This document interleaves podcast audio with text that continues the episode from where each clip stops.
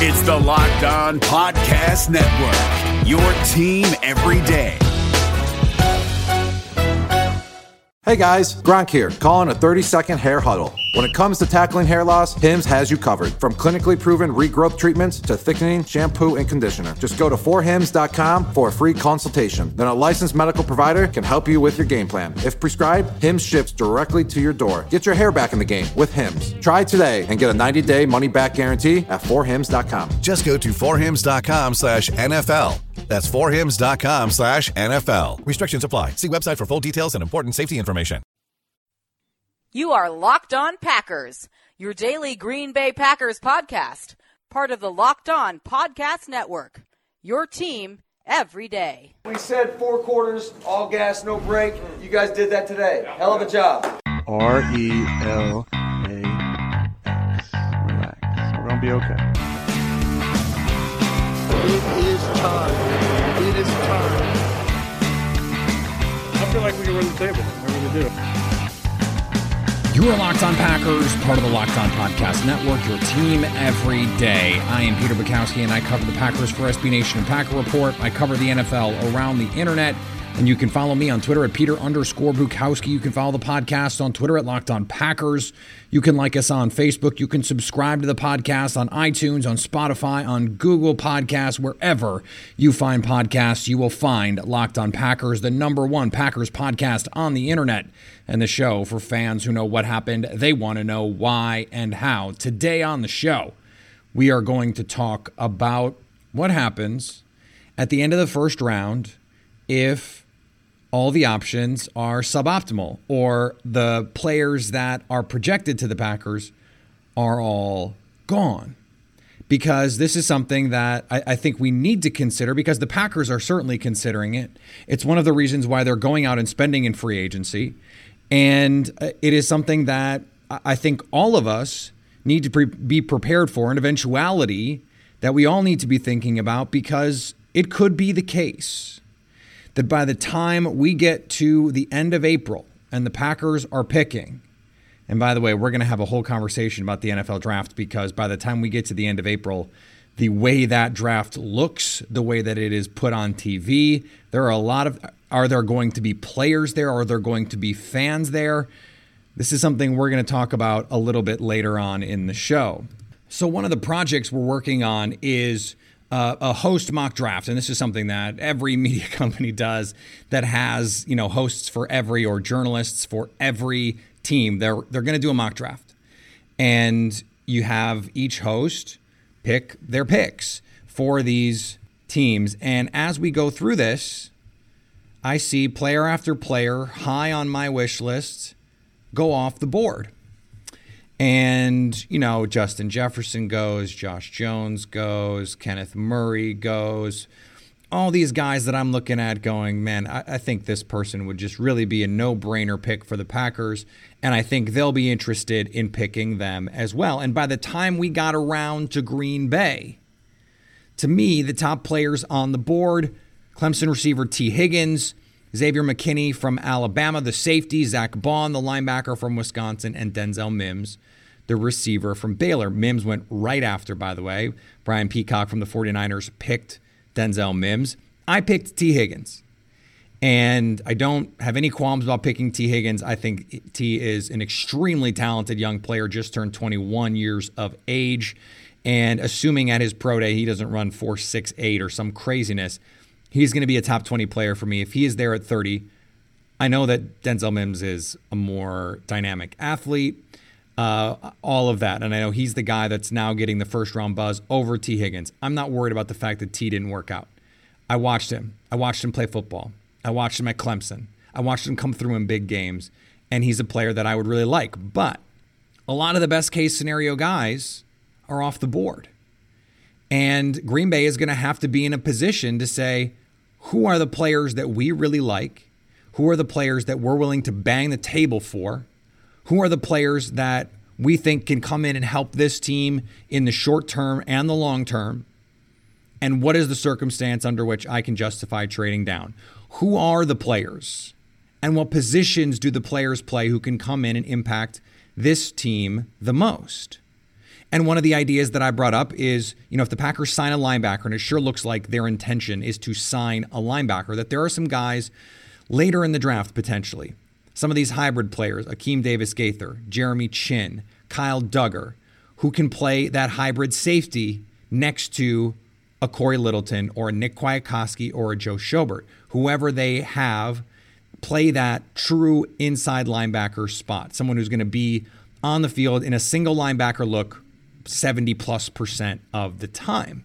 Well, if they have a linebacker locked down and the offensive lineman options are not great in the first and the receiver options are not great. Let's say Tee Higgins does go out and run four, six, seven and has bad agilities and just tests like a player who some thought was scared to test or was worried about testing in Indianapolis because he wasn't going to test well. That was the narrative around Minnesota's Tyler Johnson, in fact. So this is not a ridiculous idea in principle. Then what do you do? Do you take a Xavier McKinney or a Grant Delpit, someone who can be that hybrid safety linebacker player, who can make life easier for Darnell Savage and Adrian Amos? Both of those guys can play in the box or play high or play in the slot. Let them roam a little bit, give them that freedom. What do the Packers decide that value is worth to them? What if they sign Cory Littleton, someone they think is a true three down guy, someone who can play by himself or with another inside linebacker, and they say, look, we want to play a little bit more traditional nickel. We want to we want to be able to play in a in a 4-2 two down linemen, two outside linebackers, and two inside linebackers. This was something they did a lot over the course of the spring and into training camp last year before Oren Burks got hurt. If Zack Baun can play off the ball and you sign a free agent, then a player like Baun, who can be a, a force player in the run, who can be a dynamic blitzer, and who has the movement skills to play in coverage, but doesn't have to play 40, 50, 60% of snaps right away, can play 30, 35, maybe even 40. And you have Littleton who can play in those single linebacker looks. The upside of someone like Baun, whose third down ability could be used to some great effect, who gives you a de facto backup pass rusher. Maybe you don't have to worry about getting that fourth outside linebacker because Baun in pass rush situations can give you some of that edge juice you put Rashan Gary's hand in the dirt or Za'Darius Smith's hand in the dirt and and let these other guys on the edge just go crazy. That's a scenario that could work for the Packers. A four-man rush group with Za'Darius Smith, Preston Smith, Rashan Gary, and Zack Baun, and say good luck blocking all of those guys opposing offensive lines. That is something that that could also be in play. And one one I put this out in a poll to Packer fans. I said, what would you do here? Because the first option, it was Patrick Queen, was the one guy on the board that everyone really wanted, and then he got picked. Baltimore picked him. I, I considered trading up because I had a feeling Baltimore would pick him. And, and the Packers are in a position for the second year in a row wanting a player who could be also a Ravens target and feeling like they have to trade up to get him. By the time it got to me, Tee Higgins and Denzel Mims got the most votes. Clearly, the Packers want a, a receiver. And clearly, Packer fans want a receiver. I cannot blame them. There's going to be a receiver worth taking at 30. So even if these options go haywire and there's no offensive lineman worth taking and there's no linebacker worth taking, number one, I think it's worth asking, and this is going to be a discussion for later in the week. If the Packers sign a linebacker, given how much they played with just one true linebacker last year, do they invest another high pick in one this year? My answer would be, on a cursory glance, no. And that opens it up for them to take a receiver for the first time in years in the first round. It's also a good reminder of why it's so important to have a backup plan at offensive line. Because if, if Bulaga is not going to be back, and it's seeming like that's the case, you need to get someone like Jared Veldheer, someone who can come in and for sure start in 2020 because you could be sitting there at 30 and and you don't love any of the guys. Now, I, I could have taken Ezra Cleveland, someone who I think would be worthy of that 30th pick. But I like Tee Higgins enough that that was too much of a temptation for me. I didn't even put Cleveland on the thing because I knew no one would pick him. but I would be fine with that. There are a couple other players who I think could fall into the second round who would be really good for the Packers. I, I like this day two offensive tackle class, and I don't love, you know, after about the 50th guy in this draft, I don't love the receivers. So if they're going to sign a linebacker and these top offensive tackles are gone, take a receiver in the first, find that offensive tackle in the second because I think you can. And then in the third, can you get a Jeremy Chinn? Can you get a Kyle Dugger? Have these guys flown off the board? And if not, can you get an Akeem Davis Gaither who is coming off a foot injury and may make it easier for you to snag him in the late third round?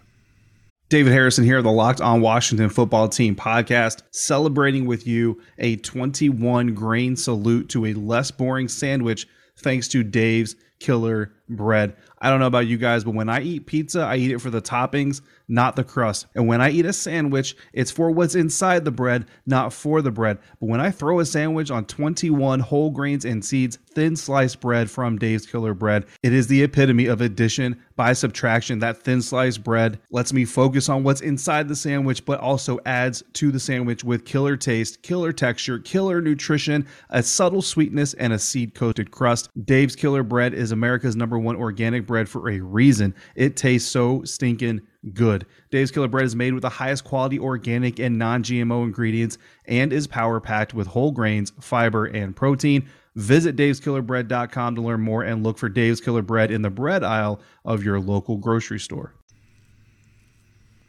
All right, I want to talk about something that I didn't want to lead the show with because I was I was nervous that too many of you would turn it off. I'm being 100% dead ass serious. Because we are constantly inundated with this information right now. You cannot turn on the TV and not see or turn on Twitter and read about what's going on with, with COVID 19, the coronavirus. And the implications for sports are enormous. Italy has postponed indefinitely their top soccer league, Serie A. They just canceled the the biggest American tennis tournament outside of the US Open at Indian Wells because of the coronavirus presence in the Coachella Valley. We don't know what's going to happen with Coachella, not sports, but relevant, right? And just about every major sports league in America has made a statement about their plans to restrict the locker rooms and leagues like the NBA have said we're discussing what could happen if this gets bad enough where we have to play games without fans. LeBron James has said, I will not play games without fans. Conspicuously absent from this conversation is the NFL. And I understand they're six months away from games, but they're expecting three quarters of a million people in Las Vegas for the NFL draft at the end of April. We are less than two months away from the NFL draft. Hundreds of thousands of fans. You're talking about thousands of on site staff, production crews, security, parking, vendors, media, players, their families, team representatives. What is the NFL's plan? We haven't heard anything. What about practice? Just a few weeks after the draft, all of a sudden it's minicamp when we get to OTAs? What's the situation going to be? Is media going to be allowed there? Is this an end run around allowing media in the locker room full stop? That was just a big topic of discussion among sports media. Is it necessary to be in the locker room in the first place? And is there a better way to engage in the reportage process? It's frankly disconcerting that we haven't heard anything. We haven't heard word one from the NFL on this. We haven't heard from Roger Goodell. You wouldn't expect to hear from Roger Goodell, but maybe you hear leaks, maybe you hear sources, maybe you hear plans. I mean, Woj has it all in the NBA. We know everything the NBA is planning to do. We know they've sent memos. We knew they've done studies. We knew that they have had internal discussions. And we've had players asked about it. Now they're in season, so it's a little bit different. But everyone's got a source right now in free agency. Everyone's got a source on scouting. Everyone's got a source on who's rising and falling in the NFL draft. And we don't have anyone saying, what's the deal with coronavirus? Are players going to go? Are fans going to go? Is the event going to be open to the public? We don't have any idea what's going on. And if you're a fan who's going to travel, it's Vegas. Of course you want to go. You want to go and party and gamble and see your team pick a player that you've never heard of. It's the fun of the draft, and it's in Vegas, and it's going to be warm, and it's going to be fun, and it's going to be sunny, and it's going to be hot. And you might contract a potentially deadly disease there because we have no idea if the NFL cares enough about the fans to have a plan because they haven't said anything. And their blatant disregard for the fans and for the players in the past makes that concerning. If this were another league, if this were another entity, you might give them the benefit of the doubt. The NFL has not earned the benefit of the doubt in this situation. Absolutely not. And we're just left to wonder well, I hope they're doing something. I'm sure they have to be. Hundreds of thousands of people are going to be there. They have to have a plan. Except this is a league who over and over has botched every opportunity to do the right thing. Every opportunity. Every time you think, well, this is a layup. They can't possibly screw up this PR move. And then they do it in absolutely inglorious fashion. If I were going, I'd like to know. I have media friends who are going to, to college basketball tournaments that are happening in days and they don't know if they're going. Could be could be played in front of empty stadiums. Is it fair to the players to ask them to be out there?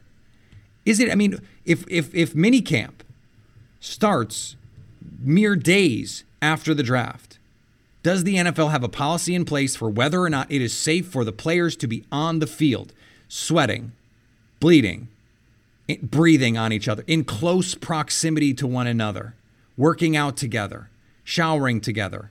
Are there, don't get weird, are there extra precautions going to be in place at team facilities? What about league events? What's going on? We don't know. We don't know. And why don't we know? Because the league hasn't said anything. I'm still getting emails about female fandom soaring, which is great. I'm still getting press releases from the NFL on Microsoft and the NFL expanding their partnership. I'm still getting emails about player invites for the NFL HBCU combine. And those things are important. I don't want to I don't want to undersell any of those things.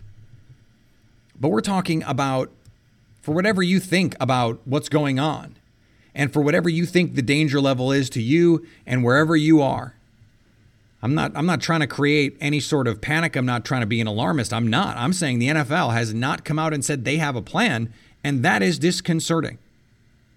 Any multi-billion dollar corporation that employs thousands of people that has not expressed any kind of plan for this is not doing its job. Because there are people in the building in in the league office, around the league, coaches and scouts are grinding tape they're spending a lot of time together. It's there's a lot of dip. Not that they're sharing it, but I'm just saying there there is a lot of close proximity. What's the situation? What's the league doing? What are teams doing? What are the Packers doing? These are questions we just don't have answers to at this point, and that's troubling.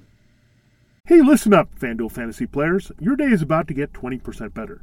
This is Vinny Iyer, host of Locked On Fantasy Football here on the Locked On Network, and I have an offer for you. Start playing fantasy this football season, and FanDuel will give you a 20% bonus on your first deposit. That's up to $500. That's a big time bonus, and all you need to do to claim it is to make your first deposit on FanDuel. I love the fantasy contests they have on FanDuel. So many different ways to play cash games, tournaments.